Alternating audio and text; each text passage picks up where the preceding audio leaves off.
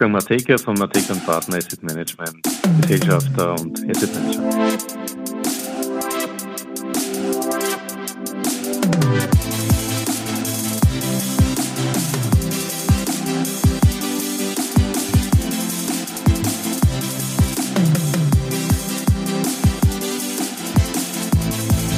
Ja, herzlich willkommen zu Triple M Matekas Market Memos donnerstags auf Audio CD.at. Heute macht sich Wolfgang Mateka Gedanken über die Glokalisierung, die steigende Preise und damit Inflation bringt. An den Börsen ist dies ein neues Bild und die EZB tut das ihre dazu. Die Schatten der Glokalisierung. Die Schatten der Glokalisierung. Die letzten Jahre haben uns einen stillen Wandel beschert. Corona, Krieg, andere Kriegsdrohungen und vor allem die vor ein paar Jahren massiv unterbrochenen Lieferketten prägten unsere Märkte und Wirtschaftsräume. Und genau diese Lieferkettenrisiken, die vor einigen Jahren unsere Abhängigkeit von China und den USA deutlich gemacht hatten, sind in diesem bestehenden Umfeld um Russland und Taiwan um zwei Lieferanten mit Fragezeichen ergänzt. Wir haben darauf reagiert. Unsere Wertschöpfungen wurden lokaler geprägt.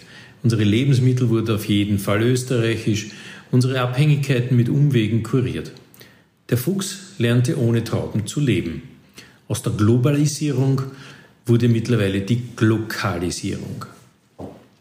An sich ja gar nicht so schlecht, möge man meinen. Die Abhängigkeit von unberechenbaren Staaten ist sicher nicht so leicht zu schlucken und der Bauer ums Eck gibt uns neben dem guten Gefühl, direkter prüfen zu können, was er produziert, auch volkswirtschaftlichen Rückenwind, denn das Geld der Konsumenten ist zumindest nicht sofort außer Landes.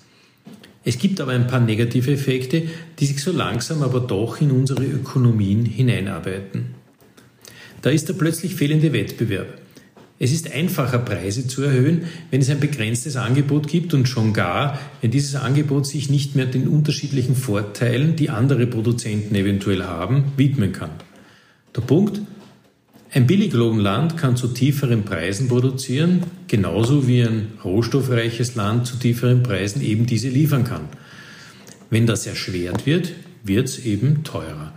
Der inzwischen hauptadressierte Feind all dieser billigeren Warenströme ist neben etwaigen politischen Bedenken der Ökofußabdruck längerer Transportwege, der aufs Gewissen drückt.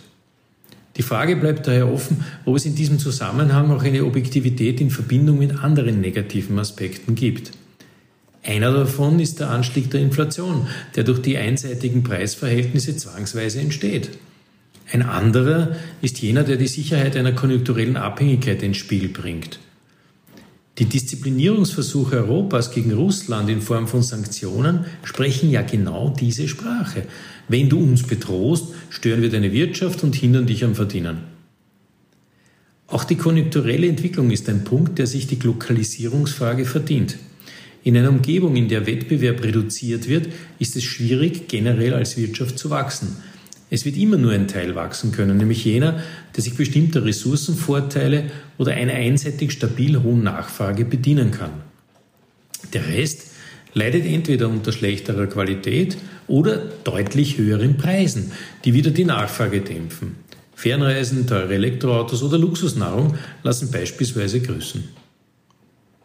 Und dann beginnt noch ein Spieler, den wir bereits begonnen hatten, als sinkend in seiner Präsenz wahrzunehmen, in dieses Umfeld hineinzuarbeiten. Die EZB. Plötzlich verkündet François Villeroy, quasi wie plötzlich aus dem Drogenrausch erwacht, dass die EZB ihr Inflationsziel von 2%, wer bitteschön hat diese 2% als Ziel definiert, denn völlig absurd, eine solche Prämisse über 20 Jahre aufrechtzuerhalten, nun in 2025 als erfolgreich bekämpft sieht. Bis vorgestern war es doch noch 2023. Wie irrwitzig hört sich das an? Zuerst riskieren wir alles nur Erdenkliche im Kampf gegen die Inflation, die, wie man weiß, zuerst aus den Energiepreisanstiegen, die einzig und allein politisch motivierte Gründe hatten, entstand. Dann sieht man gemeinsam mit der ewig um die Mehrheit buhlenden, aber in Wirklichkeit als einer der stärksten Profiteure des Inflationsanstiegs dazu schweigenden Politik zu, wie Inflationsindex gebundene Preisanstiege, die nichts mit der Inflations- oder den Inflationstrends zu tun haben, unser aller Leben verteuern. Dann, wie man dagegen steuern muss, um mit Lohnpreiserhöhungen wenigstens die härtesten Effekte dieser Entwicklungen in Grenzen zu halten. Und dann, wenn man merkt, dass all dies die Inflation sicher nicht auf die ominösen 2% senken wird, das Ziel einfach um zwei Jahre zu verlängern? Entweder arrogant oder hilflos oder egal.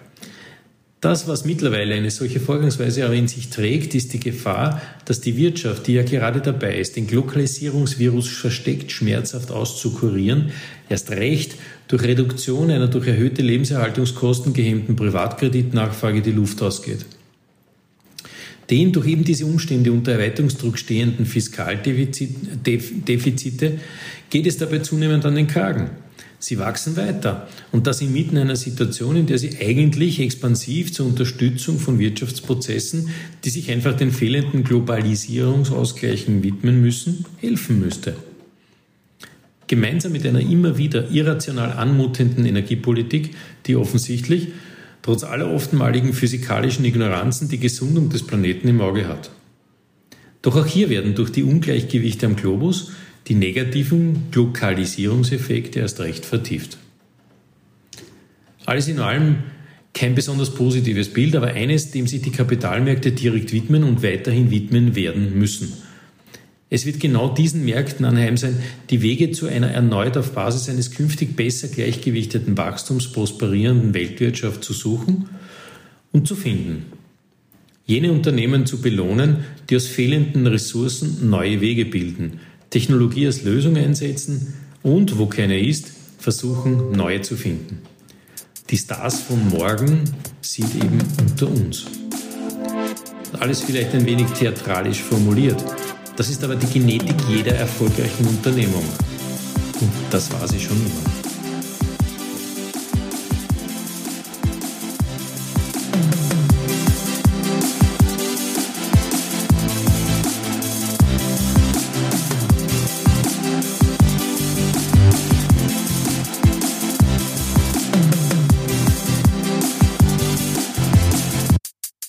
Wolfgang Mateka von Mateka Partner Asset Management, Gesellschafter und Asset Manager.